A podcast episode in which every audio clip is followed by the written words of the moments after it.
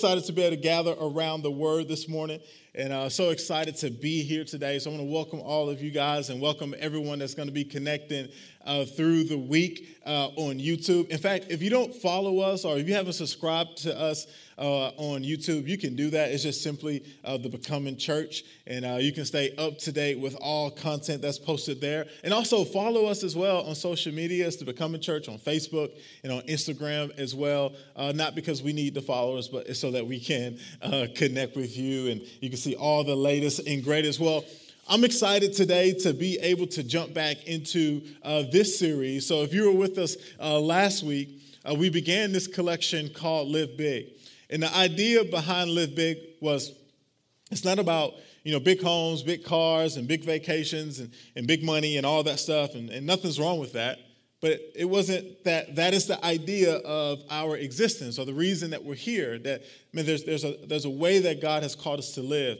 And we talked about oftentimes, many of us, we're not living this big life, if you will, that God wants us to live because uh, we have decided to live a fenced in life. And we came from uh, Second, Second Corinthians chapter 6, uh, verse 11, where Paul is telling uh, the Corinthian church, he's like, listen, I haven't fenced you in. The smallness you feel is because you've chosen to live that way.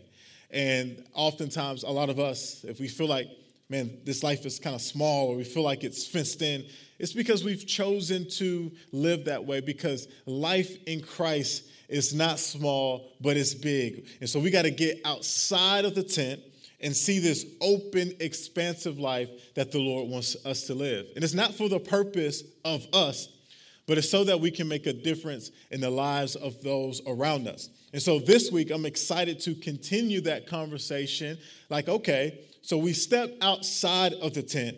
Now what? Right? We need to know what to do now that we're outside of the tent. And we're going to read, uh, we're going to be coming from uh, Joshua chapter 3 to help guide in our conversation this morning.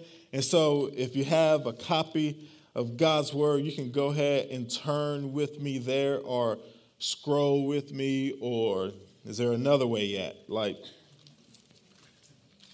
or it's going to be available up on the screen. So there you go. You got some options this morning. Joshua chapter 3, we're going to read verses 1 through 9. Y'all got it? If you don't, I was going to say, I'm going to move on anyway because it's on the screen. Here we go. Joshua 3, verse 1. It says this Early in the morning, Joshua and all the Israelites set out from Shittim and went to the Jordan where they camped before crossing over. After three days, the officers went throughout the camp, giving orders to the people when you see the Ark of the Covenant of the Lord your God and the Levitical priests carrying it, you are to move out from your positions and follow it. Then you will know which way to go, since you have never been this way before. But keep a distance of about 2,000 cubits between you and the ark, and do not go near it.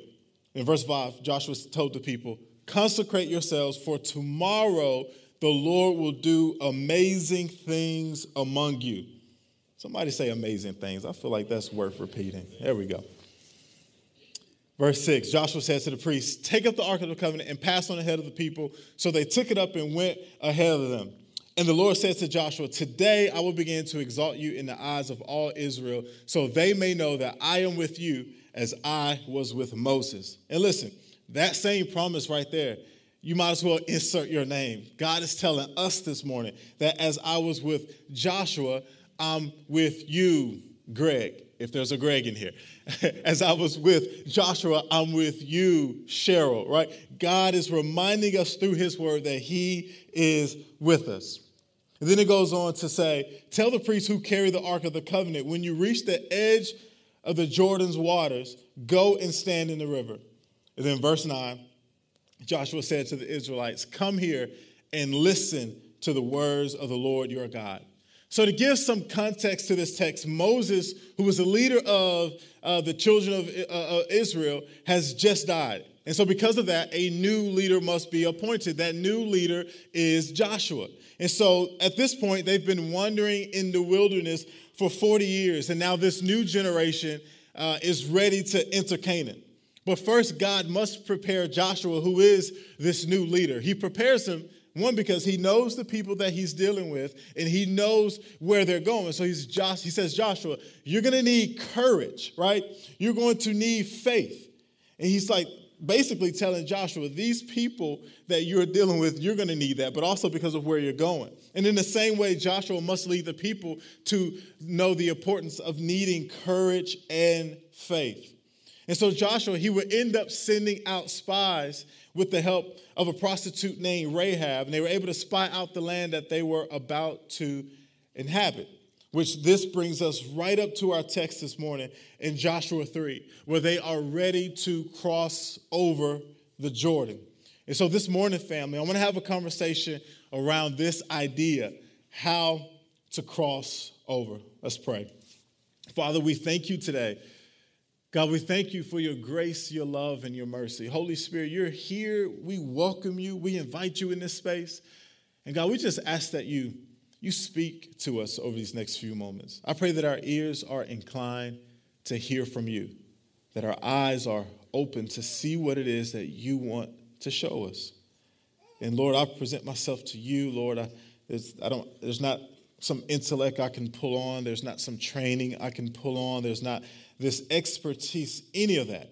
God, it's your presence, your power that I need to communicate your word to your people.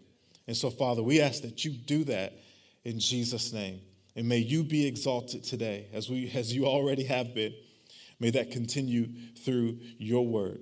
And so, Lord, we say, speak because we're listening. In Jesus' name. Everybody said? Come on, come on. Everybody said? Amen. Amen. Hey, do you like to uh, shop for people? By the silence, that answer is no. I saw one hand right there. But I get it. I'm completely with you because shopping for people can be extremely stressful, right? Because, especially depending on uh, the personality of the person that you're shopping for, right? Maybe they have very expensive taste. And so you're trying to figure out, like, yo, I really want to get this for you, but I can't afford to get this for you. I, I, I can't take out this second mortgage on the home. Like, or it's the person that no matter what you get them, it's never enough. Right? Soon as you give them the gift, they're already trying to find out ways to tear the gift apart. Or there's that person that you're trying to scratch your head and like, you have everything. What do I get you? You, you see where I'm going? It's stressful. Now, for me, it is stressful not because of those reasons. I must say that first because of what I'm about to say next, to shop for my wife. You see why I needed to say that first before I said that next? But it is stressful for this reason. Her birthday is in November, at the end of November. Now, in my mind, you know, you you know, you just be counting dollars and quarters and, and, and, and dimes and nickels. You're like, okay, your birthday right here and then Christmas right here. So let me carry the one and see how all this gonna work out it's a lot of stress. And so every year, like, I'm trying to figure out what it is I'm going to get her. Because, and, and, and look, fellas, like, I can't, like, go cheap on the gift, or, like, not necessarily cheap, but just halfway in with the gift because Christmas is around the corner. She's like, no, my birthday is my birthday, and Christmas is Christmas. So you need to get it right on my birthday just as well as Christmas, right? But I'm still trying to think of this budget situation. So it's a lot of stress. And then on the other end of that, our youngest, Zoe, the only, only girl, she decides to be born two days after Katie, as if she had a decision in it. But she, she was born two days after Katie. So now the two ladies of the house, birthday is at the end of November, 35, something like that, days before Christmas lots of stress. And you may say, well, okay, maybe I can get it. I can track with you on why shopping for Katie could be a little bit difficult, but Zoe's, she's a little little girl. She's two years old, barely. That, that should be easy. I wish it was that case. This girl, listen, like just the other day, she's asking for pretzels. And so I, I go in the pa- uh, pantry and I, I get her some pretzels, and then she goes, so I hand it to her. She goes, I don't want it. right? And it's like that every time. Like, we'll go to Target and we'll we'll get a toy, and then she doesn't want it. And so just stress. I'm like, where are you getting this from? Who's teaching? Somehow y'all resonated. There was a lot of fellas laughing with that. But it's funny because I told Katie one time, Zoe was like, I don't know, she was just wilding out and doing whatever. And I'm like, trying to figure out what is it to be to make her stop. And Katie's like, so is it kind of like that with me? I'm like, it's exactly like that with you. I'm glad you get a little taste of what this is like. Where was it? Oh, yeah. So, um, so yeah, so there's stress, and it's stressing me out now. But it's stress, it's stressful. And so every year, you know, I'm pulling up to the house because I'm be honest, I probably waited too late to be able to order it and have it show up like everybody else does in 2022. But I'm probably out driving crazy trying to find something, pulling up to the house, hoping, I hope she really likes this. And Katie, I can I can read the response, and so I know whether it's like a hit or a miss. And so I gauge on the response. She tries to hide it, but I, I figured it out. And so every year there's stress, hoping that she likes this gift, that when I cross over the threshold or whatever, that she will embrace this new gift with excitement. And now you guys may be feeling like, where are you going with this? Here's where I'm going. Sometimes when we're getting ready to cross over into something new, it can be a little interesting, right? It, it, can be a little different trying to figure out how can I embrace what God is doing. And so some of us, we, we do like last week and we, we live this fenced in life. But I don't think that's the answer. I don't think we need to fence, live a fenced in life.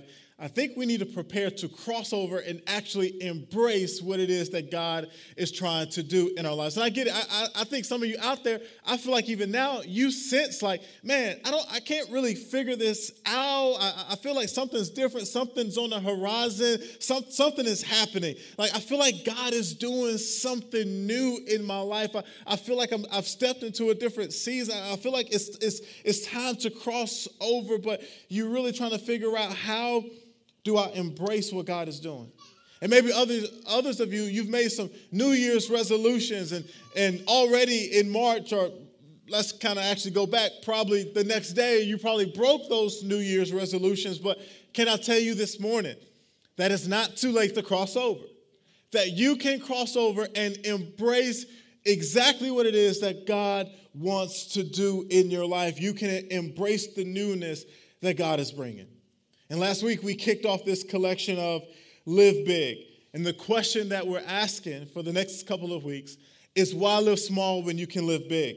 And we arrived at that reality that many of us are living small because we're choosing to live inside the tent.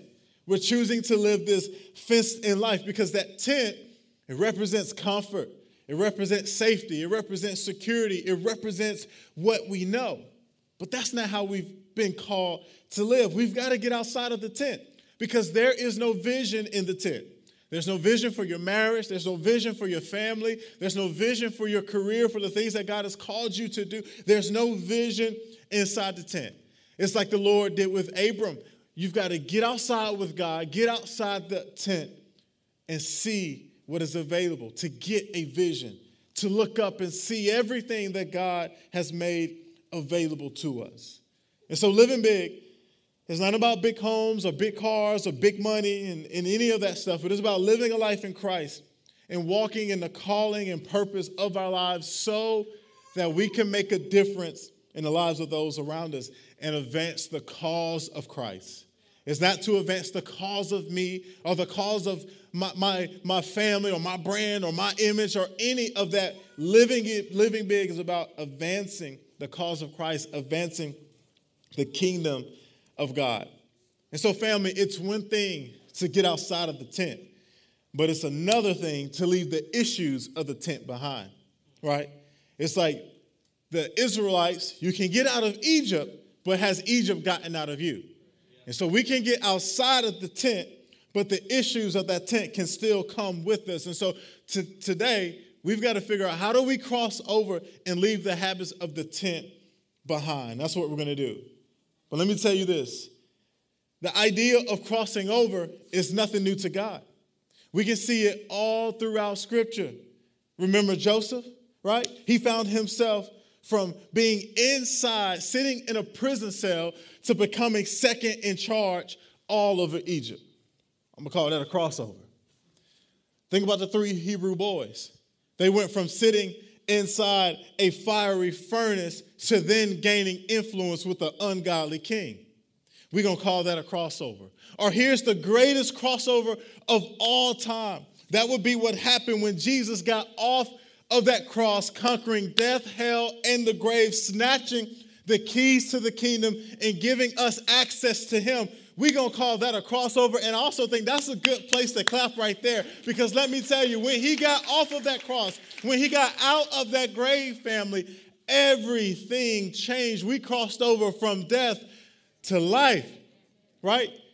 He was made alive, and we were made alive with Him. You know, when you read scripture, you got to think about the different perspectives that are in scripture. So, in that instance, can you imagine, like the devil's like, yo, we did it. Good job, guys. Like they all high fiving, all, all his little, little, little demons. They're high fiving, like, yo, we did it. We took out heaven's best shot. That was it. They have nothing left. But three days later, family, everything changed. That is a crossover. Now, as a basketball player, like how I framed that, as a basketball player, I gotta, I gotta come to terms that those days are over. But as a basketball player, I think basketball is absolutely the greatest game ever invented, the greatest game that is played. And I understand I'm in football country, I get it. But since I have the microphone, I get to communicate that. But what's really cool right now is our oldest son, Isaiah, he's really taking a liking to basketball. And I love it, right? I was like, you know, if he plays other sports, that's cool. I'm going to encourage him in that. And I know a little bit about the other sports. I just can't teach it in the same way that I can teach basketball. So I'm really excited that he's taking a liking to basketball. And what's also cool is that his favorite player is Kobe Bryant, which was my favorite player. Because I really believe that you must raise kids up knowing the right stuff. And so he must know. We're not going to mention that guy who needs to take off my favorite team's jersey and going back to Cleveland. We're not mentioning that. but it's his favorite player. And, and again, Kobe's my favorite player. Kobe had all kind of moves. There was really nothing he couldn't do uh, on the basketball court. He had the fadeaway that he fadeaway that he picked up from Mike. He had the pull-up jumper. He could shoot the three ball. He could drive to the basket. He really could do everything on the court. He could cross over as well, but he didn't really make the crossover famous. Who made the crossover famous was Allen Iverson, AI. Some of y'all know, like AI really made the crossover crossover famous by the way he would just leave opponents in the dust. Now, if you're wondering, like, what exactly is this crossover thing that you speak of? So, a crossover is just a basketball move. It's a way of pretty much evading the enemy, your opponent, the defender. So you're over here and you cross over here, and your opponent goes there, hopefully, if it was good enough, right? That's, that's the idea of a crossover. Now, the point is with the crossover, you don't want to just make a move and and you know go up with some weak layup and, and miss it. Like if you're like me, you you know hit a crossover, Josh, and, and just go in and dunk it. But that's if you were like me. But you at least want to make the layup, make the jump shot, or score. The point is this: you want to you want to do that. You want to score. The absolute thing, the thing that you absolutely cannot do is hit your opponent with a sick crossover and then brick the shot but you must cross over and score. Here's where I'm going, family. as a community, as we prepare to cross over in the city of Huntsville and Madison, the surrounding areas, we want to cross over effectively. We want to cross over well. Make it personal. Say your name that as a follower of Christ, I want to cross over effectively. I don't want to appear to just have it together. I don't want it to just look like I have it together, but no, I want to cross over well. And this is important considering our text. Joshua, he's the new leader. And the reason he's the new leader, he, he, took over from Moses, but the reason he is the new leader because Moses, upon his death, he wasn't able to step into the promised land. Why? Because when Moses uh, went to the Lord, because the people were complaining, like, we don't have no water, we don't have this, we don't have that. And so the Lord said, Listen, Moses, I want you to speak to the rock, and water's gonna come. But Moses, out of his frustration, instead of speaking to the rock, he ended up striking the rock. And because of his disobedience, he wasn't able to cross over into the promised land. Family, we don't want that to be our story. We don't want that to be our experience, but we want to cross over well. Can I tell you this? That there are people that you have no idea that are counting on you crossing over well. There are people in your path that God is going to divinely put there that will be needing you to have crossed over well because there is something that you carry that they need. There is something that they've been praying for that God has put on the inside of you that you're going to be an answer to that prayer. But listen, we can't provide that through the Lord if we do not cross over well. We must cross over well, family. So, to ensure that we do, I want to share with you this morning keys to crossing over. Y'all ready? The first key is this follow the presence. So if you're taking notes, you can write that down. In verse 3 of Joshua 3, it says this When you see the ark of the covenant of the Lord your God and the Levitical priests carrying it, you are to move out from your positions and follow it. You know, literally to this Sunday, everything in terms of, of our country for sure, but across churches across the world two years ago, things began to change. There were churches that were moving to uh, uh, online uh, services only. And there was so much that happened in 2020, but if we're honest, there's a lot of effects of 2020 that still remain. It was one of the most polarizing years in recent history. We saw so many lines in the sand be drawn. It was almost as if people took this mindset that you got to choose this day which side of the land that you're going to stand on. Either you were going to be Black Lives Matters or you're going to be Blue Lives Matter. You're either going to be pro mask or anti mask. You're going to be pro vax or anti vax, Republican or Democrat. No matter what it was, the line had been drawn. And this is the part that hurt. Not only was the line drawn, but I saw people cling so tightly to that side that there was no room for discussion, that families were torn apart, that friends were no longer friends, that people lost their jobs because of an ill advised tweet, and that in, in any single moment, you could be canceled and not even know it. And if we think that this was just an outside the church thing, it really wasn't. This type of living had infiltrated the church. And in some cases, the church was leading the conversation. And so many of us in that time, in whatever way, form, or fashion, we got it wrong. We can admit that. Like we subjected ourselves to following whatever it was that we made king. If it was our opinion, if it was our politics, or whatever it was, we made it our king and we follow it instead of following the one true king. So, with all that being said, here's what I want to say here this morning if you're if this is your third time with us, or maybe you hung out with us at a startup party, or maybe this is your first time here and you're trying to figure out, well, what kind of church is the becoming church? What direction are you headed? I'm going to tell you straight up. The direct direction that the becoming church is headed in this morning is in the direction of God's presence. It's not about any of that other stuff. We want the presence of God. It's like when Moses, when he was leading the Israelites out of Egypt and they were in the wilderness, the Bible tells us in Exodus 13 that they followed the cloud by day and the fire by night. It's the presence of God that we need. My opinion is not going to change anything. My politics are not going to change anything. But it is the power of God that brings change. That there, there's, there's hope in this city that we that the city needs hope.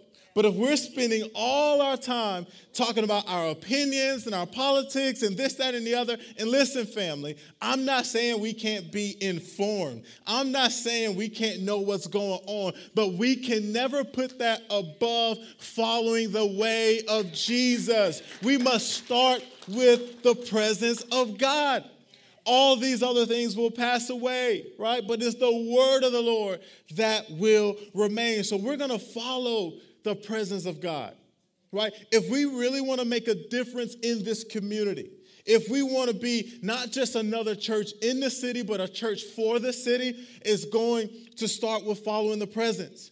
And I get it, that can, that can kind of, depending on maybe some past experiences or some upbringings, you can kind of say, hold on, brother, what do you mean with this presence stuff, with this power of God stuff? That can get a little weird. And I'll say, yeah, it can, but can I also tell you this? That you probably have encountered some weird people when you checked out at Publix. Let's just be honest. Maybe through the drive-through of your favorite restaurant. Maybe that coworker, right, that wants to always get you to try the dish at the potluck. but can I tell you, they just may be weird. You can still love them, but the power of God isn't weird. It's people that is weird. You still go back to Publix, you still go back to Chick fil A, you still go back to your favorite coffee shop. So, why do we exclude a, a, person of the Trinity? Right? It is God the Father, God the Son, and God the Holy Spirit. Can I tell you this morning? We need the Holy Spirit. And they may say, I don't know if you should communicate that in a three week old church, but family, this is the foundation that we're starting on. And so I want you to know up front, this is where we're at, right? This is where we are. And I believe that this is the direction that we need to head because of even what Jesus said himself. He's, he's there with the disciples and he's like, yo, it, it's good that I, I need to go and it's going to be good for you. Can you imagine the disciples like, bro, I am struggling living right now I didn't denied you already. And you talking about it's best that you go and it's gonna be, hmm, what, what, what's going on? Like, I, I just see them like, you know, like he tripping. I mean, dude, I mean, I know that what happened with that fig tree, and he really was hungry. He was mad about that. Like, I just see them having a conversation, like, yo, what is what is up? But what Jesus was getting at, he says, no, unless I go away, the advocate can't come. Your helper can't come. Your comforter can't come. The one who will lead you into all truth, who will reveal the heart of the Father to you, will not come unless I go. So, as, as hard as it may seem, it's best that I go so that the Spirit of God, so that your advocate can't come. Otherwise, all of us in here, we'd have to figure out how to book a flight and, and, and get over to Israel just to have a moment with, with all the other billions of believers across, trying to find that moment, right? But it's the presence of God that's been made available because Jesus says, I must go. And understand this in, in regards to the Holy Spirit. Without the Holy Spirit, there's no revelation without Him. Without the Holy Spirit, there is no joy. Without the Holy Spirit, there's no peace. There's no vision without the Holy Spirit. We can't live in freedom without the Holy Spirit. We need the Holy Spirit. Second Corinthians 3:17 it says this, "The Lord is the Spirit, and where the Spirit of the Lord is, there is freedom." And so, all right, we can stop and we can look at this verse and we can ask a question. We can say, okay, well, where is the Spirit of the Lord? Okay, well, Okay, God is omnipresent, so we can say everywhere. Spirit of the Lord is everywhere, so we got it. So now that we've answered that, it triggers another question. Okay, well, is there freedom everywhere? Well, there's plenty of places that exist where there's no freedom. There's no freedom in prison, right? You, are incarcerated. Um, for some people who are out in clubs or partying or whatever, some of them, there's probably no freedom in their lives as well. They may appear free, but may be bound by some other things internally. Some homes, people are not free. if we're honest, in some churches, there isn't freedom. So we got we got to look at this a little bit more. So the Greek word for Lord in this scripture is kyrios, which is defined as supreme in authority. So then when we go back to that scripture, can you put that scripture, 2 Corinthians 3:17, on the screen? So then when we go back to that, then maybe a way that really pulls out the power of the scripture is that if we read it, where the Spirit is made Lord, there is freedom. Or where the Spirit is supreme in authority, there is freedom. Family, it's only when we make the Lord supreme in authority in our lives that we can experience freedom, we can experience hope, we can walk in breakthrough, we can step into deliverance, we can hope again, dream again, because we have made the Lord supreme in authority over our lives. Not our ideas, not our opinions, not our intellect, not our career, not in what family we come from, not what network we have built up or established, but when we make the Lord supreme in authority of our lives, we can walk in true freedom. So, family, if we're going to cross over well, we're going to need the presence of God. We must follow the presence of God, not our emotions, not our feelings, but we need His presence. It's His presence that enables us to live different, enables us to live the way that we've been called to live, which leads us right to our next key this morning, which is live different. So, crossing over, it means going from one place to another. Thinking about that basketball analogy. I was going here, but I crossed over here, right? It's, it's leaving here and it's getting there. And that's much of what life is. Life is a journey of becoming, and it's a journey that takes us to different places and spaces, and, and oftentimes it's places that we've never been before. And if we're going to go somewhere that we've never been before, then it's going to require us to live in a way that we've never lived before. Because the same approach will not bring new results. I have tried it with my diet, and it just does not bring new results. But the right approach will bring the right results. And so, Joshua in 3 verse 5, he says this consecrate yourselves, for tomorrow the Lord will do amazing things among you. Now, consecrating is just this word that means to set ourselves apart. And so Joshua is telling the people to set yourselves apart from whatever habits you have, whatever mindsets you have picked up along the way, and some things that you have held on to, some traditions. And traditions aren't bad, but we just can't make traditions Lord, right? What, what we are about to step in, Joshua is saying, what we're about to step in is different. It's different from anything that we've ever encountered, right? The Lord says, Look, you've never been this way before. So it may be familiar, but you haven't been this way before. So that means we've got to live different. We've got to live a set apart life. And I get it. If you heard just even the word consecrating, or then you hear set apart, then you can say, okay, here we go. Another conversation about the things that I can't do. But that is not what it means to live set apart. That is not about what we are being called from family, but it's about who we are being called to. It's not about what I, I will not get to do, but it's about all the things that God is trying to open us up to see that I am being set apart for Him. So it's not this idea of what I'm being called away from, but it's about this idea of who I am being called to. So, because of that, we're going to have to make some decisions. There's some evaluations that are going to have to take place.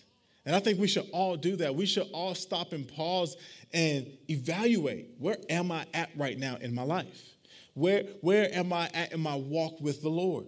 And maybe you you're not a follower of Jesus, but can I tell you that there's eternity that He has set in our hearts? And in the same way, you can still pause and evaluate in the same way.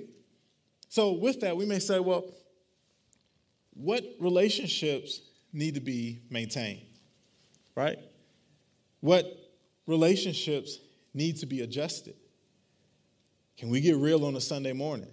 Sometimes there are people that you're connected to that the reality is is like you're just not good for me. It's not good that we are connected in this way. So there's an adjustment that has to take place, right? It doesn't mean you cut people off. It doesn't mean that you dismiss people.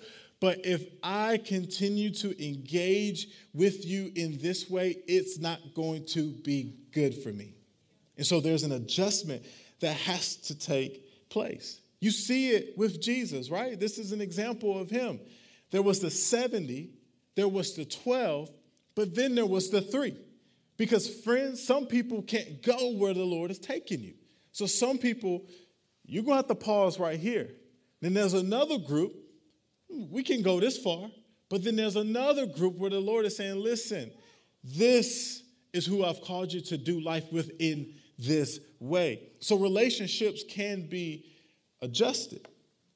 You may have to ask the question well, what is it that I do that I don't need to do anymore? Maybe it's shows you watch, maybe it's movies you connect with. And you may say, well, no, bro, it's, it's cool because I can handle it. But then that might be the problem is that we can handle it. Is that we've lost that sensitivity. We, we've lost that, that whole idea of, of being set apart to the Lord. Now, as I talk about, well, let me go back to this. The bottom line question that we must ask in this what relationships need to be maintained, what needs to be adjusted, what is it that I, I need to cut out of my life, is because the question has to be well, how does this affect my relationship with the Lord? That has to be above it all. And if it's going to negatively impact that, then we must make those changes, family. Now, as I say, we need to live different. I don't want you to hear better than. That's not what living different is. Living different is not equal to better than. Now, Christianity, it does have it does have this, unfortunately, this, this, this reputation that, well, those are those people that think they are better than everyone else because they do everything right, they do everything perfect. They're sitting there and they're judging here and they're pointing here. But listen, Christianity, it doesn't have a message problem. The message is the hope of Jesus Christ. It's the gospel. It's the good news that has the power of salvation. Like, there's nothing wrong with the message of Christianity. What it is, there's a branding problem. The brand of Christianity has become this idea of exclusivity. And so, what needs to be understood is that living different, it doesn't mean exclusivity. It just says, hey, I'm living different from you, but I'm not better than you. And I'm only different from you because of this change that has made the difference in my life, which is Jesus. And the same difference that I have experienced is the same difference you can when you submit your life to the difference maker. Are you tracking with me this morning? So it's not this idea of different from means better than. No, it means I'm living different from you, but I'm not better than you. And you too can experience this same difference. And so Joshua tells the people that you must consecrate yourself because there are amazing things that God wants to do. And we see that God has been, and so when you look at scriptures, and you know, this wasn't written yesterday, so we can come to this conclusion that God has been calling us to this lifestyle that I'm about to mention next for a long time. And that's a lifestyle of holiness. People are really like, bro, you're not supposed to talk. This is week three. This is not what you're supposed to talk about. I get hearing the word holiness can really, if set apart did it, holiness, you're about to flip some tables. but it is not what you think. It is not what we may have been taught. It's not a, about how you style your hair. It's not about how little makeup you wear or how much makeup you wear. It's not about the car you drive or work you. It's that's not what holiness is. It's not about religion. Holiness is simply becoming like the Lord who is holy. That is it, family. And I want you to hear this. You know, get, get rid of maybe the teaching that you have heard or just maybe a preconceived idea of what you thought it was. But I want you to hear this is that holiness is attainable. Holiness is absolutely attainable. And maybe you've disqualified yourself because of your past or your story, but I'm here this morning to tell you that it's attainable. And it's attainable not in all the things that you can do, not in how you can work for it. Holiness is attainable through a process called sanctification, which is exactly that. It's, it's, this, it's a process. So, our ability to live a holy life is based on our ability to submit to the process of sanctification. In other words, just give yourself time to become. To belong to community, believe in Jesus, and become who God desires us to become. Being confident of this, that he who began a good work in you will bring it to completion. You are a work in process. I'm a work in process. We, we all are. And so if you mess up along the journey, don't hit the exit ramp. But you just keep going, right? And if you do, loop around that thing and get back on. This is what it means to live a lifestyle of hope. It's, it's about becoming. It's not in all these ideas of what I need to do, how I need to dress, how I need to talk. I'm not going to stand up here and speak in the King James English, whatever you call that. The Bible, like they didn't speak that. It was the Middle East. Like, no. But holiness is this process of becoming holy like the Lord is holy. So it's not in your works. You don't have to do good to get good. Man, I was at the first three services of the Becoming Church. Mm, that's not what it is. Like, yes, gather, do that, but be the church outside of here as well, right? It's it's holiness is attainable. You, so the question is, well, then how is it attainable? Holiness is attainable when you allow grace to lead the way. That's how holiness becomes attainable. Holiness is not attainable because of our works. It's not in what we do. Holiness is simply attainable because of God's grace. In 2 Corinthians chapter 12, 9 through 10, this is Paul, he's speaking. And he says this, he says about God's grace. He says, My grace is all you need. My power works best in weakness. So now I'm glad to boast about my weaknesses. Not so that I can stay there, right? It's not about gloat, it's not about so I can stay there. He says, No, because it's so the power of Christ can work through me. So that's why I take pleasure in my weaknesses and in the insults, hardships, persecutions, and troubles that I suffer for Christ. For when I am weak, then I am strong. We must allow grace to lead the way. That is the way holiness is attainable. It has nothing to do with us in terms of what we do, but it has everything to do with Jesus and the grace that He is. When we attempt to work out our holiness on our own, we're going to fail consistently. That's, that's why Jesus had to come fulfill what the Old Testament could not. He fulfilled all of that because in and of ourselves, we could not. So he had to fulfill it. It's the grace of God that truly allows us to live empowered lives. So, living different, it's not based on our favorite podcast, our favorite commentator, or our favorite book, but living different.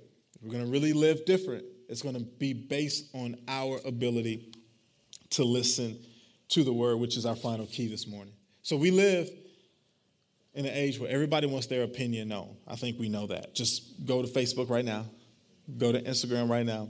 Go to your favorite news outlet right now. Read a comment section on some story. And you're going to see everybody wants their opinion to be known. Or maybe if there's a social issue relating to some hot topic um, issue of the moment, the question is always going to be asked well, what's your stance on this? Everybody wants to know your opinion.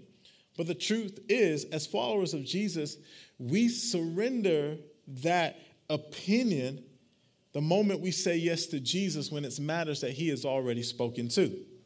So if he's already talked to this, I'm going to defer you to what the word of the Lord says.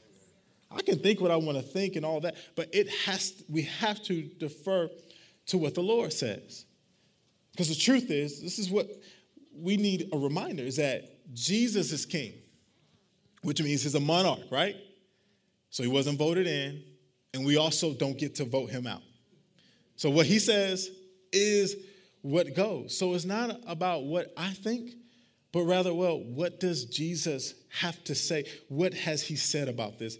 And that's why, family, like, I believe the word of God.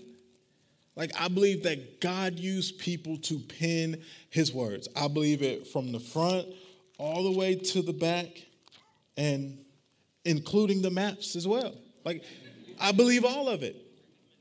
Now, with that, we do have to remember, right? Context is king. So, I don't even know if I should say this, but we're going to do it.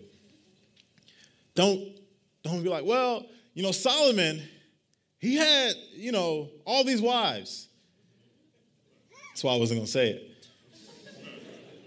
we must understand that some things are described, other things are prescribed. Did I say that right? Okay.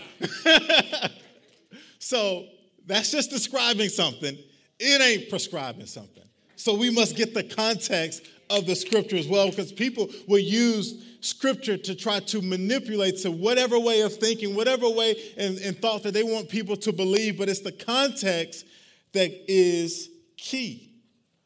So here's what I'm trying to say, family. Is what I love about the Bible is that other books you can read, but the Bible is the only book that will read you. And it doesn't read you to shame you, but it reads you to transform you to show you a new way of living, a new way of thinking. So I want to close with this. In verse 9, Joshua tells the people, like, look, listen to the words of the Lord your God. He's like, look, I know it's been a long time coming. I know there, there are a lot of opinions on how we need to move forward in possessing this promised land, but we don't have time for your opinions or agenda. We only have time for the word of the Lord so that we can cross over. And it's the same with us this morning, family. We don't have time and space for ideas, opinions, and preference. We only have time to listen to the word of God. Because listen, just one word from the Lord, it can change everything. If you don't believe me, just go ask a man named Lazarus who was dead in his grave when the Lord said, Lazarus, come forth. And do you know what happened at that moment? At that moment, everything that was dead was now alive. Where there was no hope, hope was found. Where there was mourning, there was dancing. Just one word can change it all. So I don't know what it is that you're walking through. If it's sickness, just one word, you can walk in healing. If it's brokenness, just one word, there could be restoration. If you have lost hope, just one word can fill you with the hope of Jesus Christ. Just one word changes it all. And I love the pinpoint accuracy of the word of God that Jesus said, Lazarus, come forth.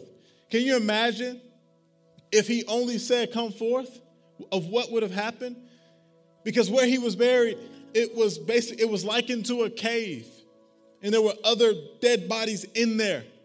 And so if he just said, come forth, then every dead thing in there would have came alive as well because of the power of God, and you would have had the thriller video before the thriller video. But my point in this is the word of the Lord can speak specifically to whatever it is that you're walking through right now, to whatever you are facing. It may have been written in antiquity, but it speaks with specificity to your life today. It is a it's alive. It's not a dead word, but it is a living word. We need the word of God. Psalms 119, 105 says that the word of the Lord is a lamp to my feet, a light to my path. Oftentimes we find ourselves wanting to go from conference to conference, from church to church, person to person, looking for the word when the Lord says, if you need a word, get in the word.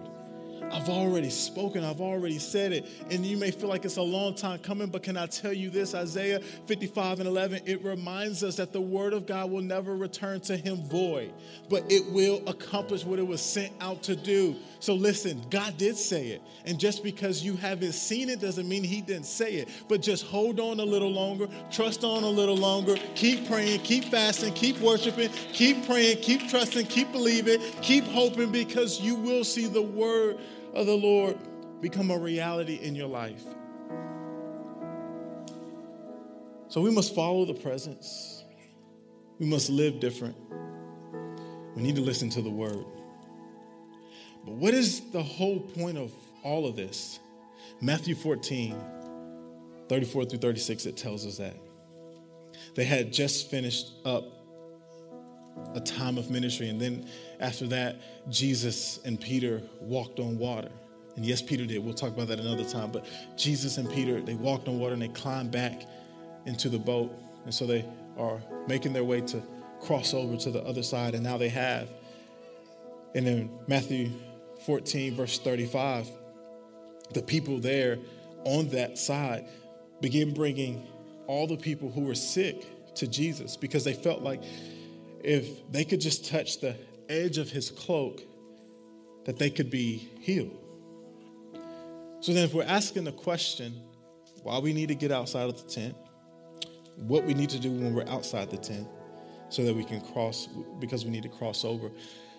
Why do we need to cross over?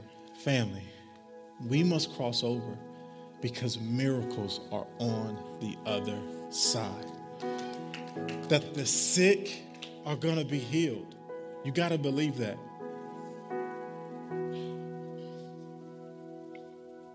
You may say, Well, I prayed for somebody to be healed and they weren't. Then how come? Family, there are things on this side of eternity that we may not get the answer to. We may have to wait till we get to the other side. But until that time comes, with faith and with hope and with trusting the Word of God, you still got to do it. That we must believe that on the other side, the sick are going to be healed. That the captives, people who are bound by depression, bound by anxiety, bound by whatever things they may have been struggling for for years, can be set free. And that the oppressed can be delivered. We must cross over because there are miracles on the other side. Would you pray with me this morning? Father, we thank you today. We thank you for your word. God, we thank you for your faithfulness, Lord. There are miracles on the other side.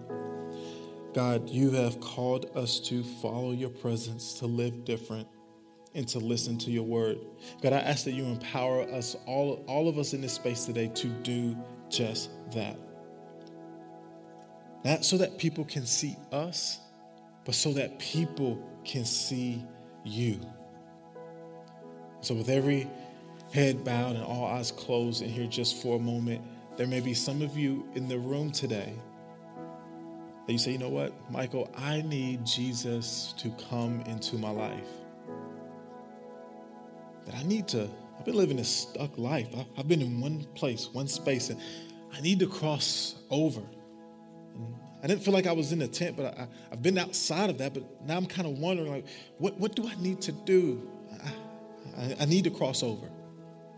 That I want to follow His presence. I, I, I want to live different. That I want to listen to the Word and